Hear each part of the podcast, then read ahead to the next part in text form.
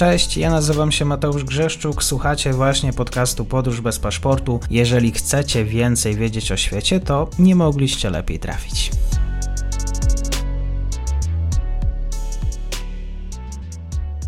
Partnerem odcinka jest Oanda, TMS Brokers, dom maklerski obecny na rynku już od ponad 20 lat. W opisie odcinka znajdziecie link do aplikacji, w której możecie otworzyć konto maklerskie i grać na giełdzie, a wcześniej potrenować na koncie demonstracyjnym. Jeżeli otworzycie konto za pośrednictwem tego linku, dostaniecie na start książkę o tematyce inwestycyjnej. Zapraszam, Mateusz.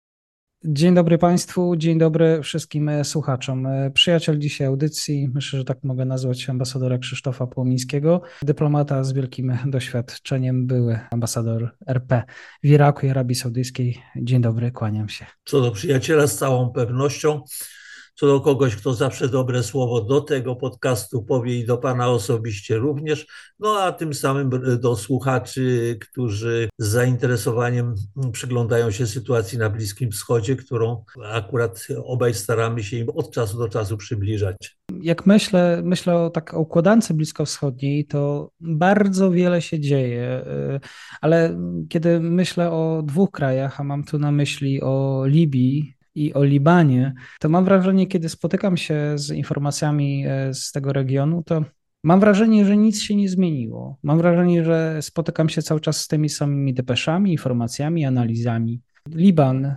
kraj, o którym, nie roz, o którym rozmawialibyśmy w każdym momencie przez ostatnie miesiące, kilkanaście miesięcy, no w coraz głębszym kryzysie panie ambasadorze? No więc jest to na pewno słuszne spostrzeżenie, zarówno co dotyczy Libii, jak i e, Libanu. I to jest e, tym bardziej widoczne właśnie mm, w świetle tych procesów pozytywnych, które zachodzą na Bliskim Wschodzie. E, no, daleko posuniętego procesu rekoncyliacji, łagodzenia konfliktów, prób rozwiązywania niektórych konfliktów, no ale jednocześnie są takie właśnie ogniska napięć jak w Libanie, które z trudem poddają się jakimś tutaj obróbce w kierunku rozwiązania. E, ja mhm. myślę, że tutaj trzeba powiedzieć, że oczekiwanie konsekwencji tego, co się dzieje na Bliskim Wschodzie, a w szczególności normalizacji stosunków irańsko-saudyjskich jest bardzo duże, że ono będzie miało w ostatecznym rozrachunku również dobroczynny wpływ na rozwój sytuacji w Libanie.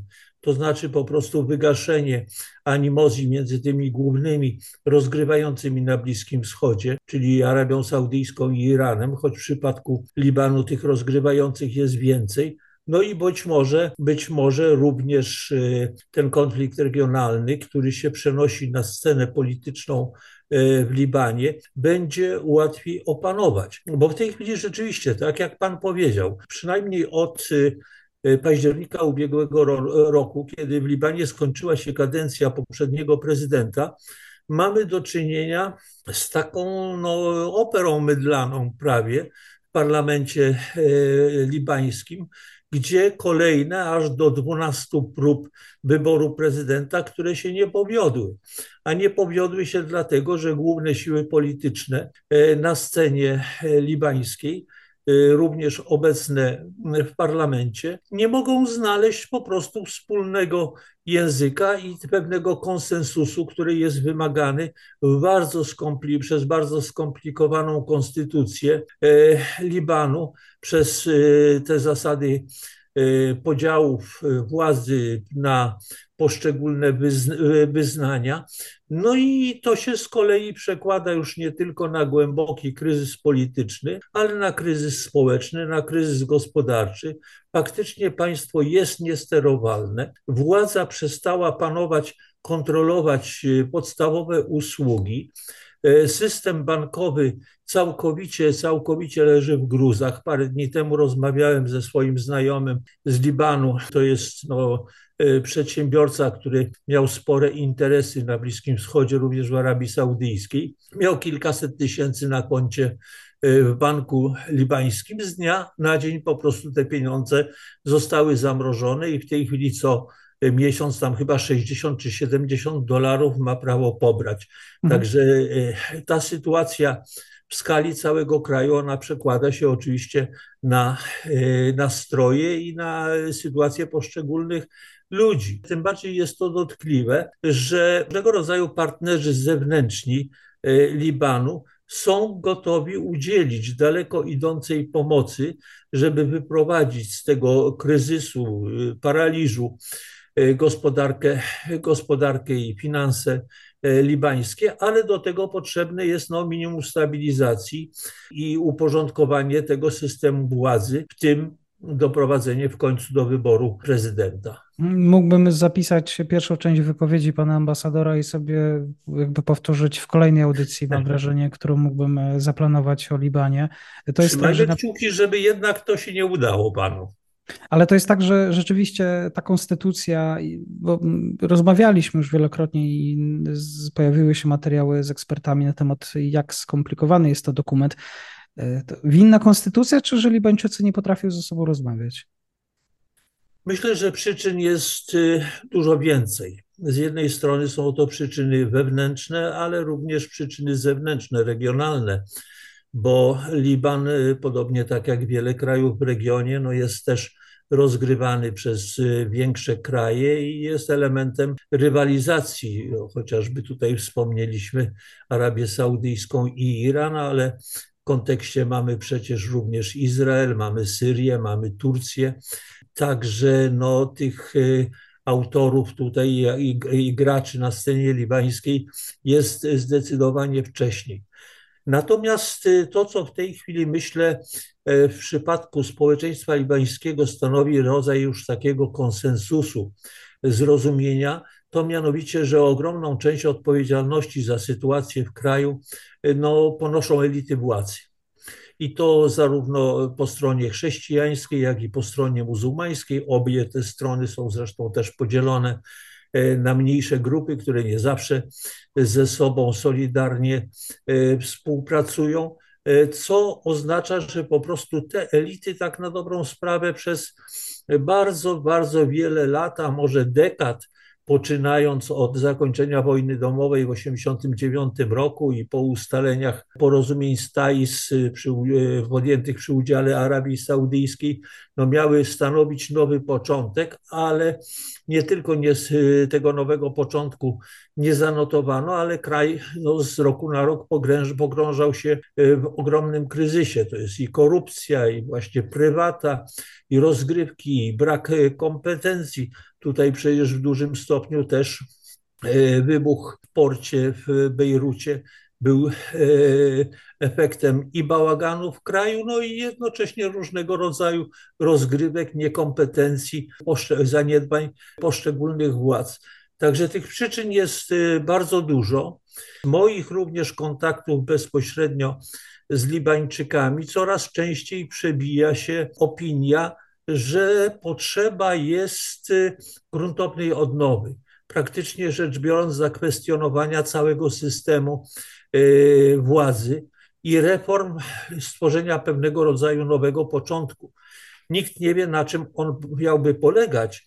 No i myślę, że mało kto wie, w jaki sposób zmusić elity władzy, żeby one rzeczywiście zaczynały myśleć w kategoriach interesu społecznego, interesu państwa, no a odeszły po prostu od swoich, od prywaty, od tych swoich takich y, bardzo prymitywnych, można powiedzieć, y, interesów. Oczywiście Liban na Bliskim Wschodzie nie jest jakąś oazą nieszczęść, bo podobne problemy występują przecież w niektórych innych krajach tego regionu. Ja chociażby przypomnę tylko Irak, e, gdzie ten system e, udziału we władzy poszczególnych grup, czy to etnicznych, czy religijnych, jest w gruncie rzeczy podobny i on też powoduje po części podobne jak w Libanie konsekwencje.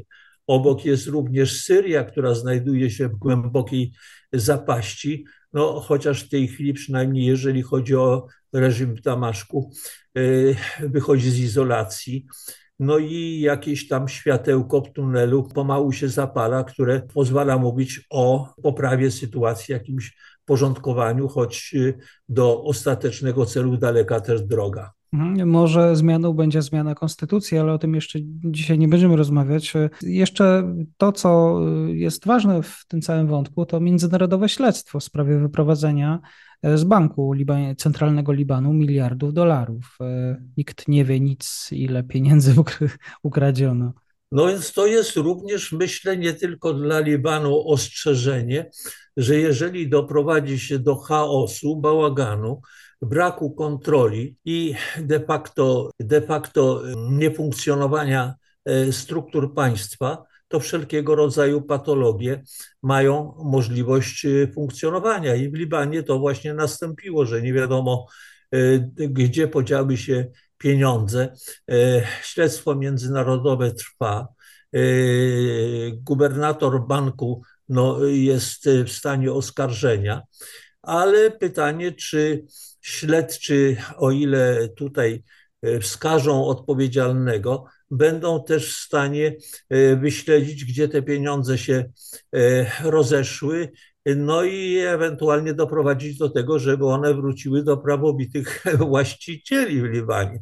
Mhm. To nie jak to się stało? Ogóle, jak to się stało, że ktoś odkrył w ogóle ten cały proceder? No tutaj ja nie znam szczegółów, w jakich to się odbywało, natomiast y, y, myślę, że tutaj po prostu kraje, y, które są zainteresowane Libanem, mają duże interesy i to przede wszystkim wskazywałbym na Francję, która zresztą od pewnego czasu proponuje od paru już lat swój plan na uregulowanie sytuacji w Libanie. Y, że prawdopodobnie służby specjalne tutaj zadziałały, być może również służby finansowe europejskie, y, które no, myślę, że zresztą być może sam zainteresowany specjalnie śladów nie zacierał. Tutaj jeszcze, tak jak wspomniałem o Francji, warto dodać, że w tej chwili we Francji przebywa saudyjski następca tronu, książę Mohammed bin Salman, jednym z formalnych, oficjalnych punktów agendy jego rozmów w Paryżu jest e, kwestia libańska. Wydaje się, że zarówno ze strony Francji jest chęć podtrzymania e, woli tutaj e, włączenia się efektywnego w rozwiązanie problemów Libanu. Natomiast w przypadku Arabii Saudyjskiej jest podobna sytuacja, ponieważ tak jak popatrzymy na scenę bliskowschodnią, to Arabia Saudyjska w ostatnim okresie odegrała ogromną rolę właśnie w uporządkowaniu niektórych spraw. To nie tylko jest kwestia e, nie tylko jest kwestia Iranu, ale również e, normalizacji stosunków Arabii Saudyjskiej i jej sąsiadów, e, niektórych z Katarem. To jest również proces, który nastąpił w stosunkach między krajami Półwyspu Arabskiego a Turcją. No w tej chwili też e, bardzo istotny, e, myślę, proces się odbywa po wizycie sułtana Omanu w Kairze. Tam jednym z punktów jego rozmów było doprowadzenie do normalizacji stosunków irańsko-egipskich. Jak gdyby, jeśli chodzi o Iran, no, e, to będzie w jakimś stopniu zamknięcie tej normalizacji z krajami arabskimi, a w przypadku, w przypadku Egiptu, no tutaj te wzajemne antagonizmy są bardzo e, stare, prawie tak jak w przypadku Arabii Saudyjskiej, bo przecież są związane no, z tym, że szach Iranu w swoim czasie miał żonę, córkę króla Egiptu, e, potem e, azyl uzyskał w Egipcie. No i to był rzeczywiście była kość niezgody w relacjach y, już y, zrządzoną przez, zrządzonym przez rewolucję islamską Iranem i teraz to też w jakimś stopniu po prostu ten proces dochodzi do końca. Myślę, że tutaj no, w Polsce, ale nawet w Europie Y, nie wszyscy i właściwie mało kto zdaje sobie sprawę, jak głębokie procesy zachodzą w tej chwili na Bliskim Wschodzie. Mówiliśmy wcześniej o niektórych związanych też z obecnością Chin, ale również y, z takim asertywnym podejściem nowym. Y, rzeczywiście jakby tworzy się nowy, nowy Bliski Wschód, co realizuje i Arabia Saudyjska w przypadku właśnie i konfliktów, i spraw związanych z rozwojem i z bezpieczeństwem, no czy takie kraje jak Zjednoczone Emiraty Arabskie w procesie porozumień Abrahama, czyli w procesie pogłębionej normalizacji stosunków z Izraelem. Warto to obserwować, no bo przecież również dla Polski ten Bliski Wschód coraz bardziej się staje ważny. W jakimś stopniu stał się on gwarancją bezpieczeństwa energetycznego Polski ze względu na ropę kupowaną w Arabii Saudyjskiej i gaz w Katarze. Jest tutaj w związku z tymi zmianami, jakie zachodzą i geopolityczne, i w naszych relacjach, bardzo dużo nowych możliwości do wykorzystywania i inwestycyjnych, i handlowych, i zmierzających do zrównoważenia też e, bilansu handlowego, ale także do przyczynienia się Polski i Europy do właśnie umocnienia tego procesu e, łagodzenia napięć na Bliskim Wschodzie, rozwiązywania różnego rodzaju problemów, bo mamy w tym również własny interes. Jeśli w którymś momencie doszłoby na przykład wokół Iranu do jakiegoś zaognienia, czy sprawy by się e, w przypadku ugrupowań terrorystycznych, przecież wciąż obecnych, zaostrzyły, no to możemy się liczyć chociażby z potężnymi utrudnieniami na szlakach handlowych, którymi do Europy i do Polski dostarczana jest ropa, gaz, innego rodzaju surowce, bez których rzeczywiście stabilna gospodarka jest niemożliwa. Bardzo dziękuję. Dzisiaj ambasador Krzysztof Płomiński w komentarzu. Kłaniam się nisko, do usłyszenia. Ja również i serdecznie pozdrawiam. I to już koniec na dzisiaj. Zapraszam na profil podcastu Podróż bez paszportu na Facebooku, Instagramie i Twitterze. Zachęcam też do wsparcia mojej pracy na serwisie Patronite oraz Buy Coffee. Do usłyszenia.